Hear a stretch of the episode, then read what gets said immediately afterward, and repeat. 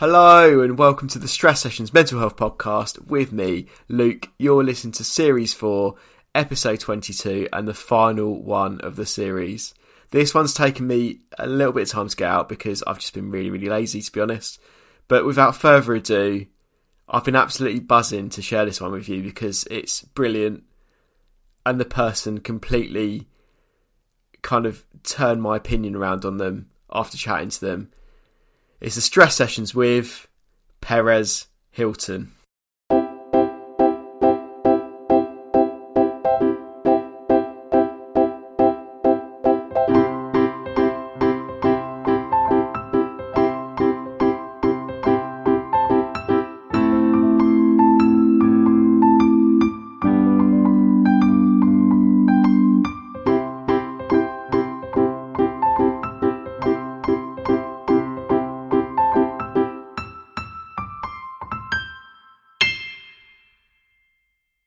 Welcome to the stress sessions, Perez Hilton.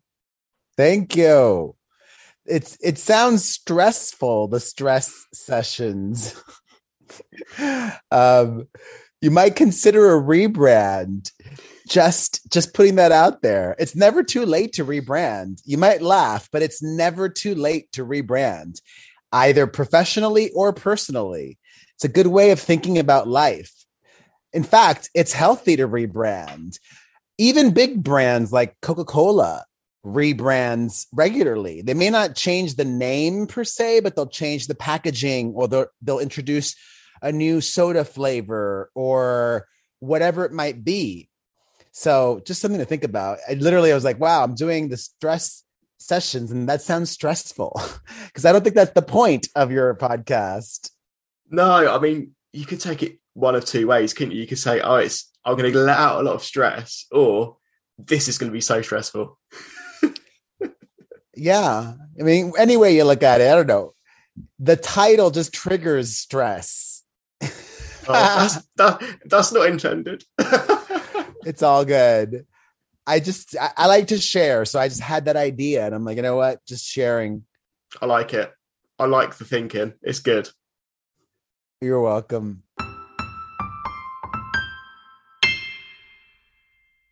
The first question I'm going to ask you, which is one that I ask every guest, is what is the one song that puts you in a really happy, positive mood? Well, because I'm older, old, I embrace being old. I'm so grateful that I'm still alive.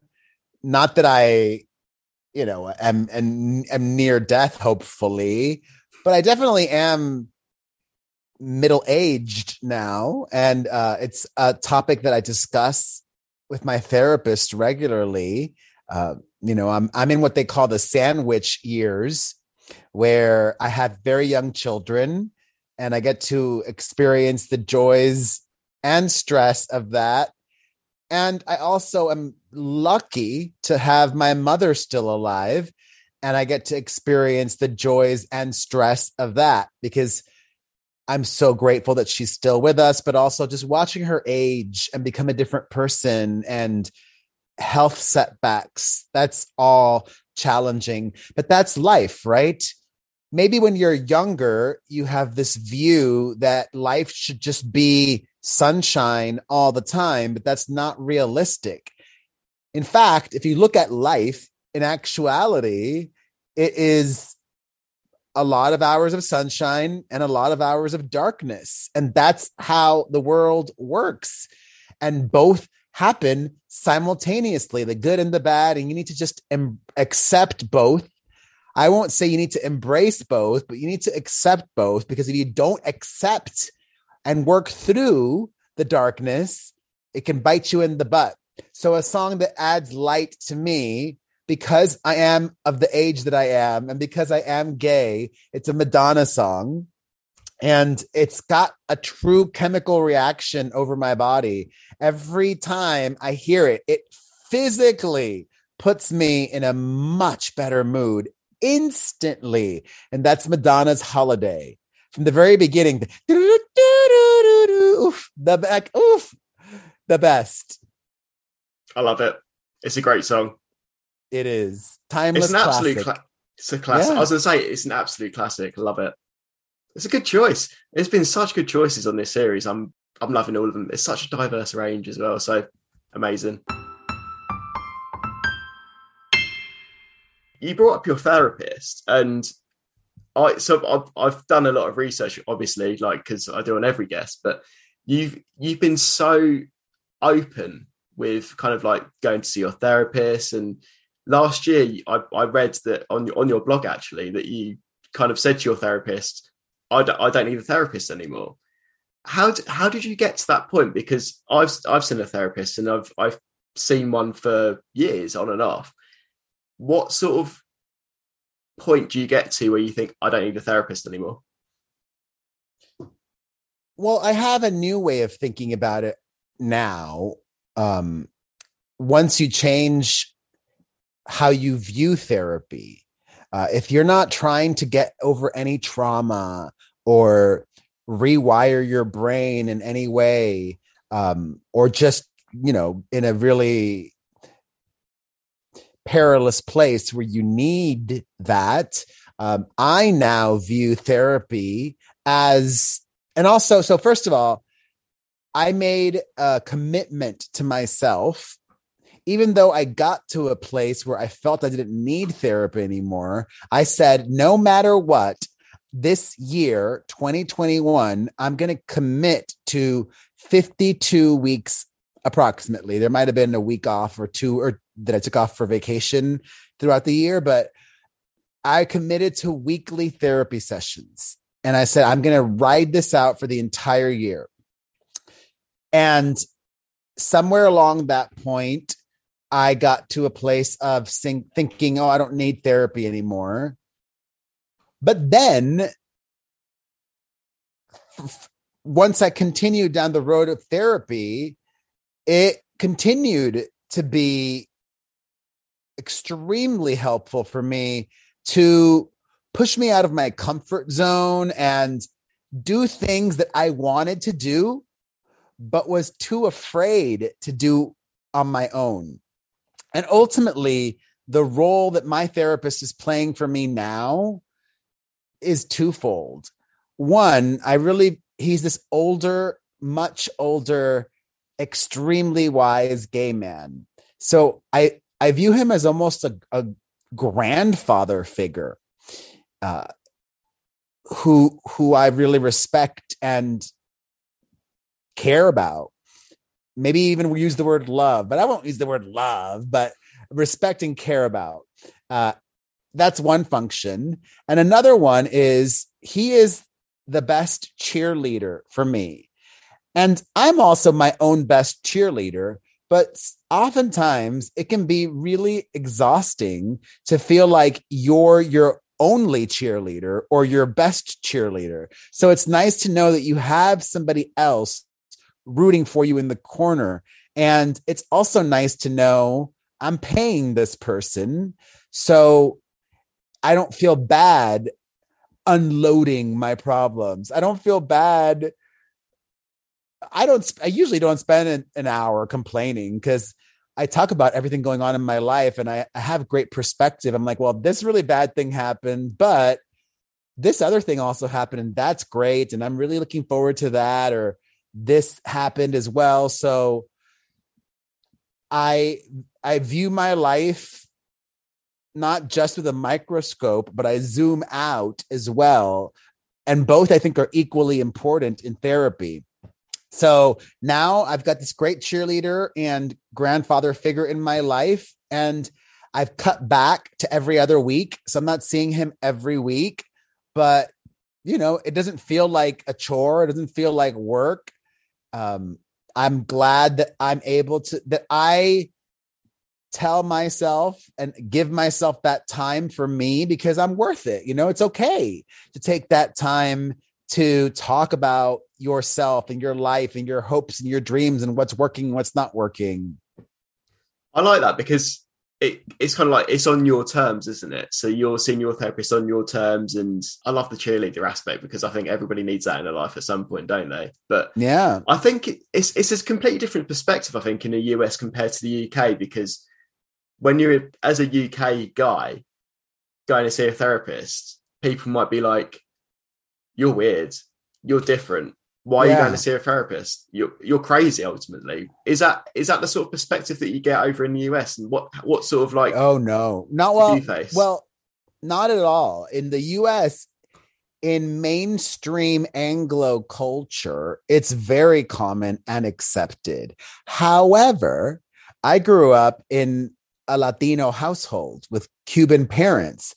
So in those communities, it's not accepted or it wasn't. I, I can't speak for the now, although I would imagine it's still not as common. Therapy still isn't a regular thing or a go-to for many Latino families, whereas it is for you know Native American, Native uh, Ang- Anglo Americans. Um, but also, you know, unfortunately, therapy still is not accessible to a lot of people. Um, you know, like a lot of folks can't afford it. You know, we don't have the same structure for healthcare in the United States that you do in the UK. I don't know if you have to pay for it or not, but we do. Most people have to pay for it here. And that's a bummer. I, I wish th- it was easier. I'm sure there are ways for folks to get free therapy or affordable therapy, but it's not easy to find that. I mean, it's it's the totally same over here because if if you do get free therapy, it takes months, if not years. So it's it sounds quite similar, but there's there's so many people with mental illnesses at the moment, particularly because of COVID. It's Yeah. it's difficult. It's really difficult. but thankfully you know there's a lot of people with mental illness there and it doesn't seem like there's a ton of mass shootings in the uk you know there's mental illness there there's mental illness here but the mass shooting problem seems to be an exclusively american dilemma That's correct. yeah. Which is unfortunate, but I guess that's a sort of different story. But you mentioned being brought up in a Latino household.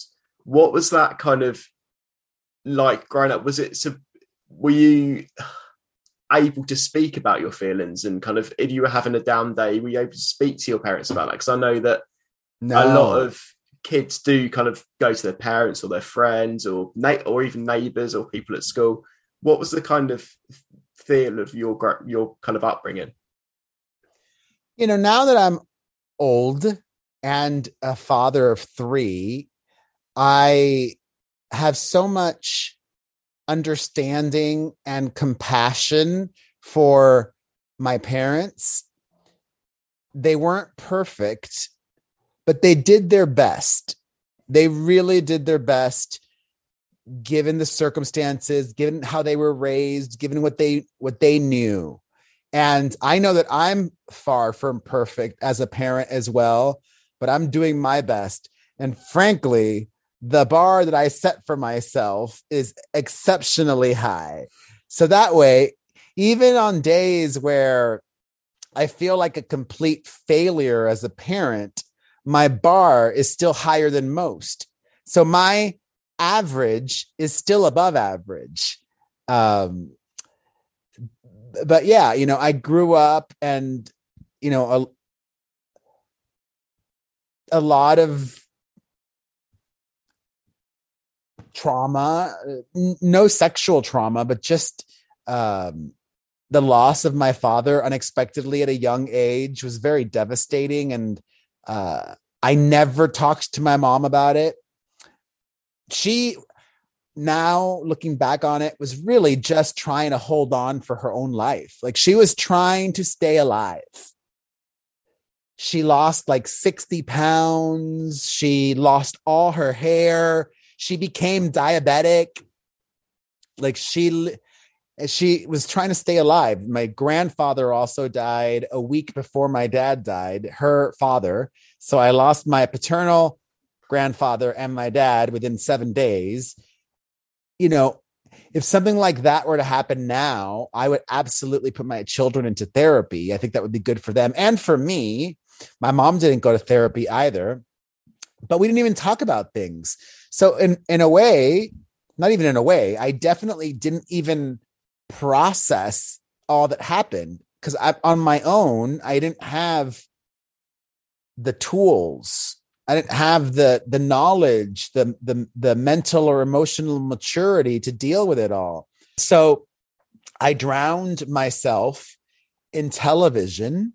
It became my savior and my escape and in many ways laid the foundation for my obsession with pop culture and the person that was to later become Perez Hilton. I think any good parent wants better for their own children and their lives. So, and I don't mean this in a disrespectful way, but my mother is my biggest role model as a parent both positive and negative. All of the ways that I don't think I was raised as well as I could have been, I'm trying to course correct for my children.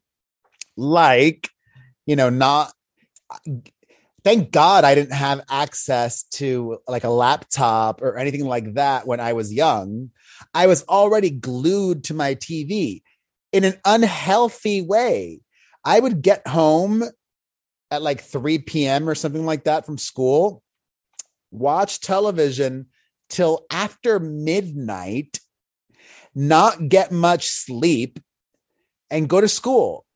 And my mother did not care because I was getting A's. I was doing exceptionally well in school with little effort.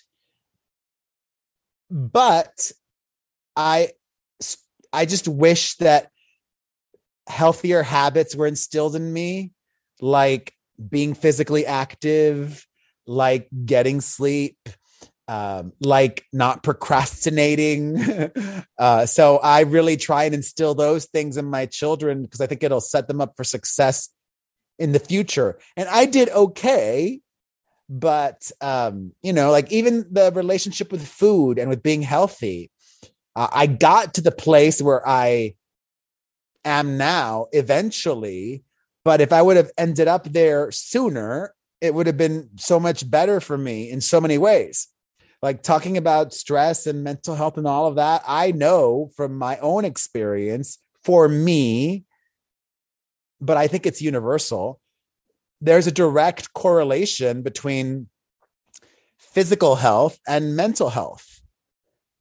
The healthier you are, with being physically active and eating healthier, often and usually the healthier your mind is as well, and getting your sleep and all of that. It's all tied together. It took me a while to realize that. it's a learning curve in life, though, isn't it? And I think that every person will go through that at some point, and some some well, people will get to the end quicker than others. And the reason why I am so strict with my children while also giving them grace and not being crazy you know with my children i like like when it comes to food i apply like the moderation diet.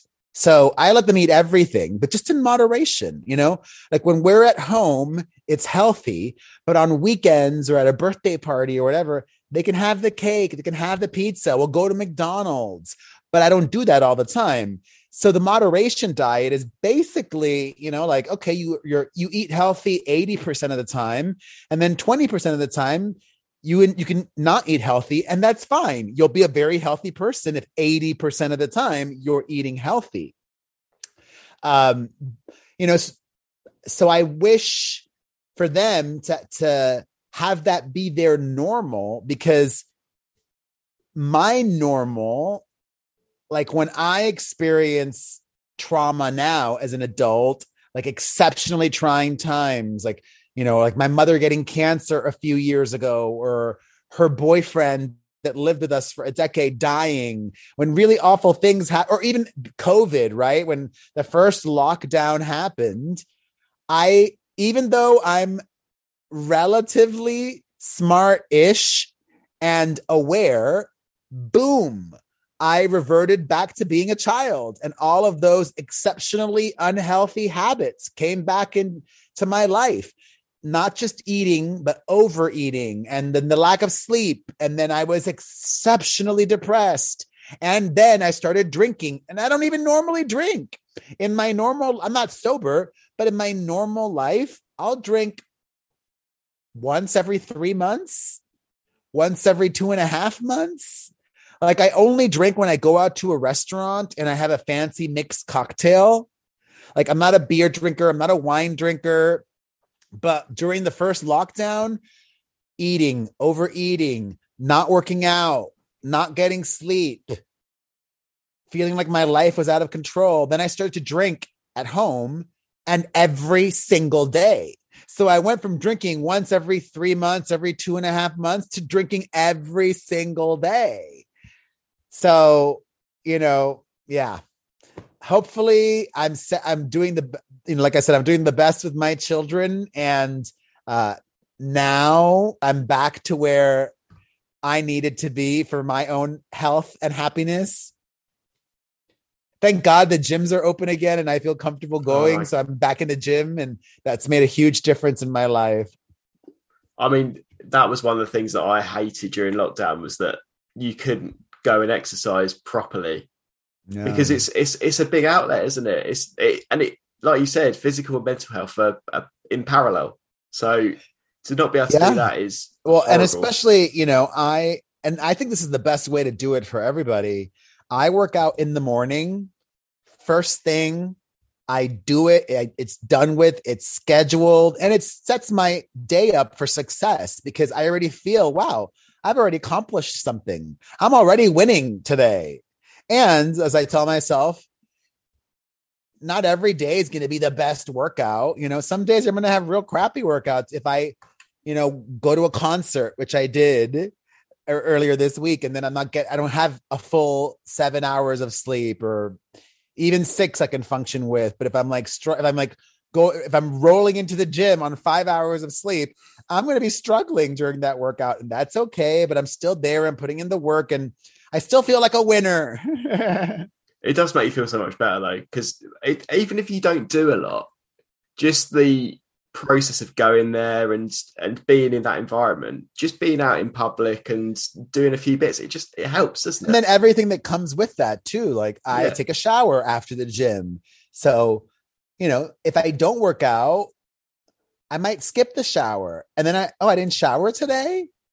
But because you know i normally i'm crazy in the best way. I normally work out seven days a week.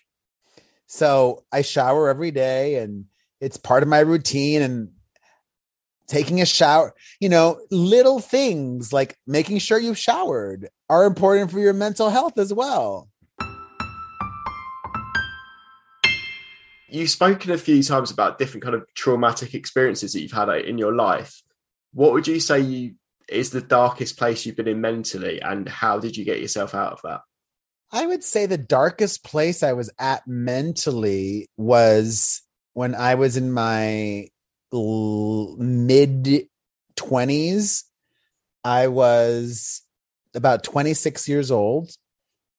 And I had what I would say was severe situational depression. You know, just that feeling of being stuck, that feeling of being a, a horse with tunnel vision and all you see is darkness. Like I literally did not see light at the end of the tunnel. I kept on playing out the worst possible scenarios. You know, I hate this, I hated the job that I was at, but they were paying me so well. So I was afraid to quit and I felt stuck. And I was working there and I had also started my website at that time and on my off hours, I was doing my blog. But I thought, well, if I quit this job, I'm going to end up moving back to Miami, a failure, and I'm going to have to get an office job.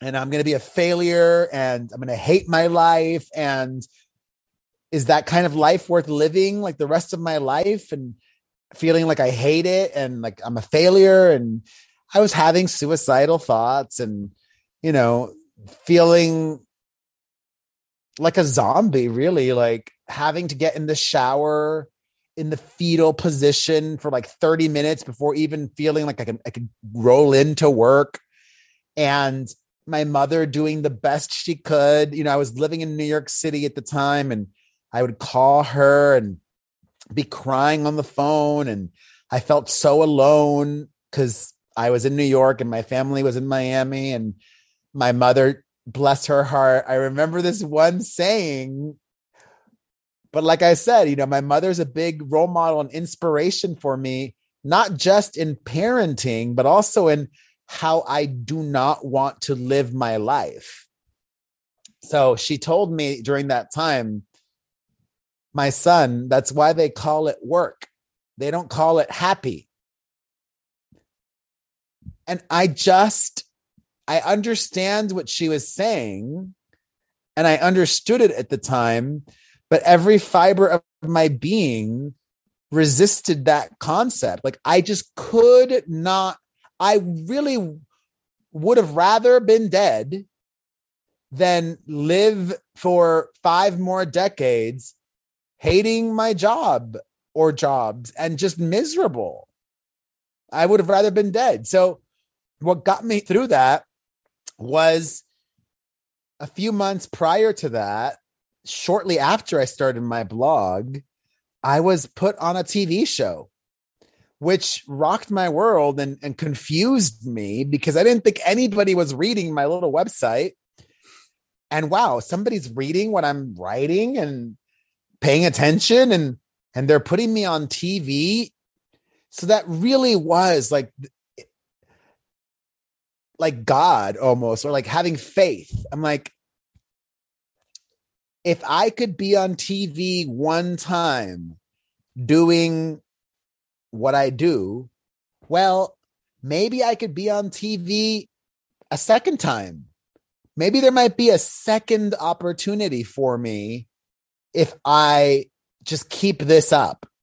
So, no matter how depressed I was, no matter how unwell, and I was so unwell, I was legitimately scared for my well being not just being suicidal, but I thought I thought my brain was permanently fried. I thought my brain short circuited and it was going to be damaged forever because I remember going to the movies with a friend of mine during this time.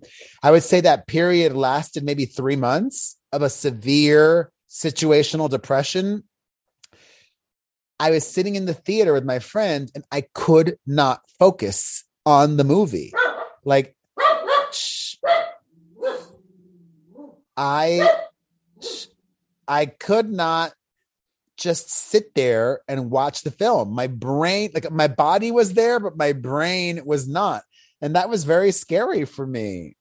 But eventually, God, the universe, life works in mysterious and wonderful ways. And I ended up getting fired from that job. And it was such a blessing. That job that I hated, that I sucked at, I was working as a reporter for a celebrity magazine.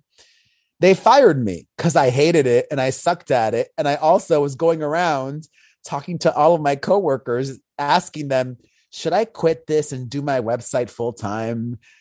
A note to, to all of you youngsters or old people out there.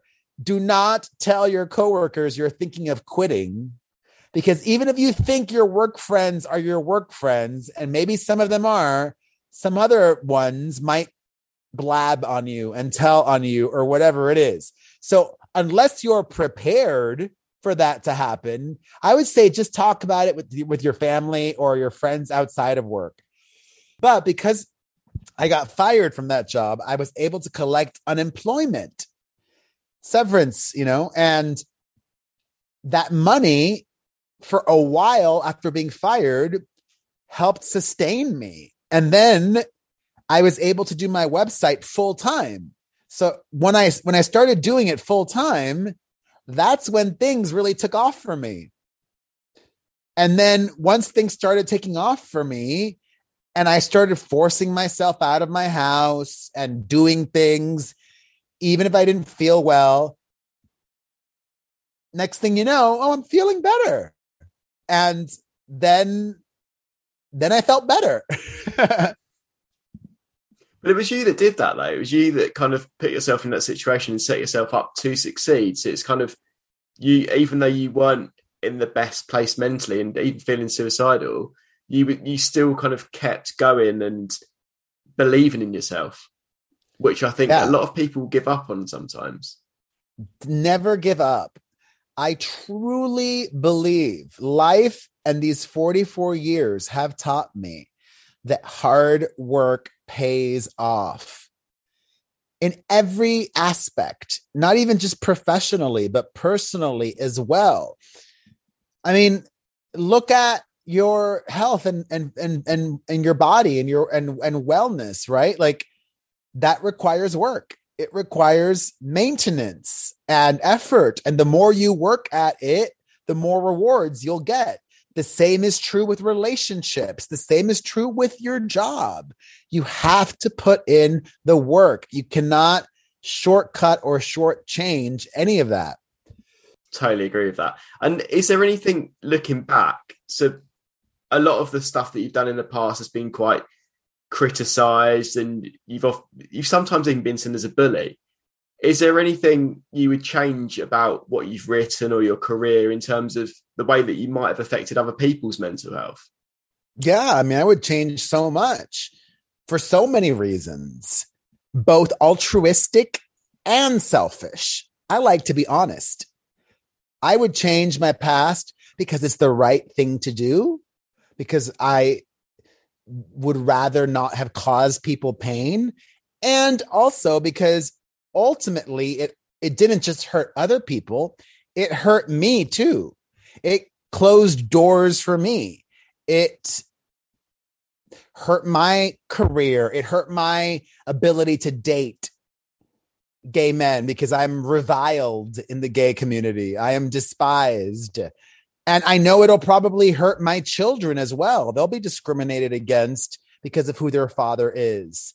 So I would go back and do things differently for many reasons. I like to lay it all out there. I'm truly honest.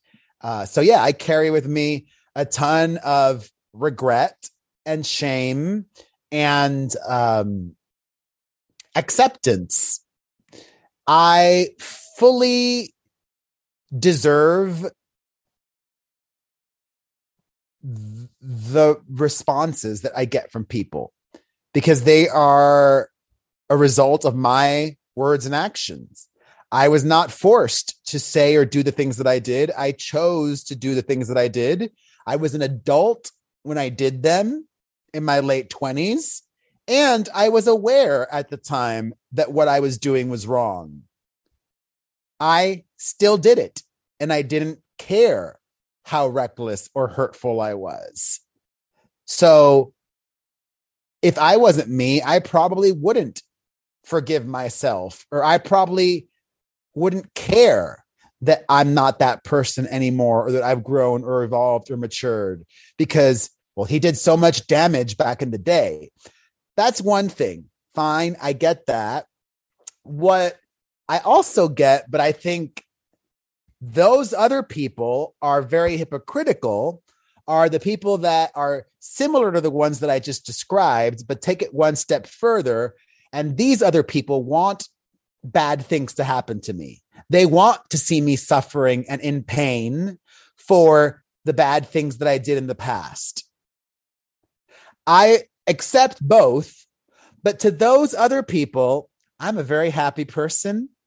I've reconciled my past and I don't exclusively carry with me deep shame and regret. I'm also proud of a lot of the things that I did in my past and grateful. And I celebrate Perez Hilton. I'm still doing Perez Hilton, albeit differently. But yeah, you know, like I've talked about this in therapy too. I truly believe there is nothing I could do in the minds of many to most that would right the wrongs of my past. Like, even if I gave away all of the money that I made, if I gave away every single cent to charity, people might say, that's nice. that doesn't excuse his behavior from the past or that's nice. He's still a, a, a whatever. Uh, or what an idiot. I can't believe he did that or whatever it might be, you know? Uh, so I'm not doing that. and, um, you know, I'll continue to apologize, but I'm not going to be crying and, and, and self-flagellating and putting on a show for people wanting me to do that. But you can see the change. You can like even not many. I mean, not not everybody can, and that's okay. I don't have to prove anything to anybody. I just have to authentically live my life and be the person that I am. You know, like even uh, today, like there's so much I do be- behind the scenes to help other people. And I don't need to say what, but like this literally put such a smile in my face. Like I was able to help somebody today in a very meaningful way. And I do that all the time behind the scenes, whether it be a young influencer who needs advice or somebody that needs access to this person or that person or financial help or whatever it is. Like I love helping people and surprising people and or something or like even this week as well i surprised a friend of mine and his girlfriend and i took him to go see backstreet boys in concert i was like i'm taking you guys out next week i'm not telling you what it is just meet me there at that time and you know that's just the kind of person i am the real me well, I can see that now because you've agreed to come on a mental health podcast and speak to me. So that's that's a massive act of kindness from my perspective. Well, thank you. Because uh, before I came on and, sp- and spoke to you, I was nervous. I'll admit that because you're you're a big personality. You're very, like you said, you're very intelligent, uh, even though you kind of downplayed that a little bit at the start. But it's I can see how much you've changed from the person that you were sort of 10, 15 years ago. It's and do you think that's because you've now got children, or do you think that that's something else switched? For me, it really started when I became a healthier person. And then also having children as well changed me in in many, many, many ways, immeasurably because I I, don't have kids myself, but I could I can see how that would happen, and a lot of my friends and family members have changed through children. So it's clear to see. One question I really want to ask you is, and it's it's not it's a nice question. What is your happiest place in the world? My happiest place in the world is, you know, wherever I am with my kids, like literally wherever. But in addition to that, I also love like I mean I love like I'm not a material person, so I don't care about a fancy car or I don't buy clothes. like I, I have enough clothes. Like I don't even know the last time I bought an article of clothing. Um, I hate wasting money on clothes. I only get clothes given to me by my mother these last, I don't know how many years. She's the only one that gets me clothes, or if somebody gives me clothes or whatever. But I love going to see shows. I love concerts. I love the theater. I love experiences. I love traveling. I love creating memories and living my life to the fullest. And once again, going back to therapy, I was telling my therapist, I my happy place is in the center of a hurricane. I find peace and comfort with stimulation. Not everybody's like that. Some people would be very happy living in the countryside and having that be their normal. I like nature. I like the countryside to visit, but I don't want to live in the countryside. That would be boring for me. Like, I would love to live in London. I would love to live in New York City. I would love to live in places like that where every single night. Not only, not only, well, what I love the most about London and New York City is not only is there so much to do there, but there's so much to do and it's so easy to do it all. You could walk to so much to do. And those two examples also, what I love about it is what I love about London, what I love about New York City is people are more spontaneous and it's also part of the culture to be social.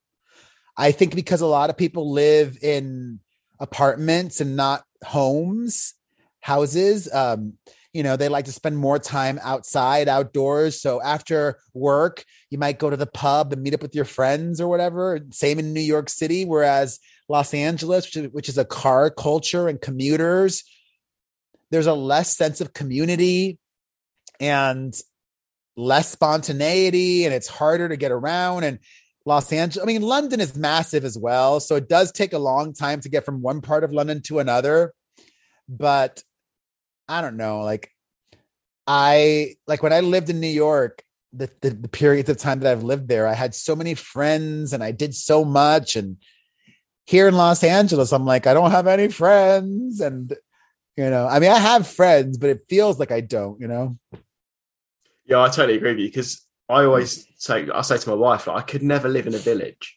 because I love being able to just go out and go and get whatever I want at any time or at, like anywhere. Whereas if you lived somewhere like in the middle of nowhere, you'd have to travel for ages.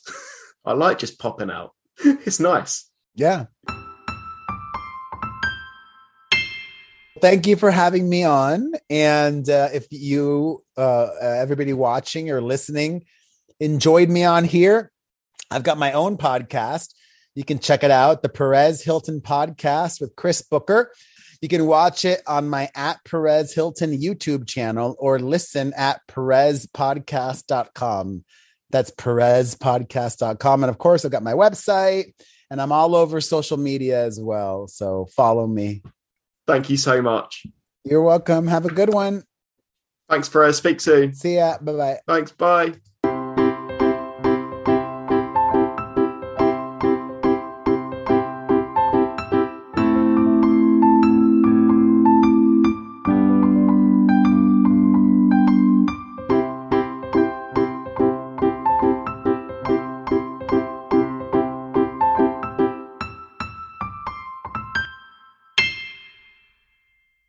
Thank you so, so much to Perez for coming on the stress sessions. And again, I say this at the end of every episode, but what an amazing chat. And it does really seem like he's turned his life around. And his journey with his therapist and his relationship with his children and kind of reminiscing about his past and what he would change and his upbringing and stuff like that. It just, it's just lovely to talk about with him. And it just sort of brought out the, the real Perez behind the mask, really. So, yeah, loved it. Love that chat.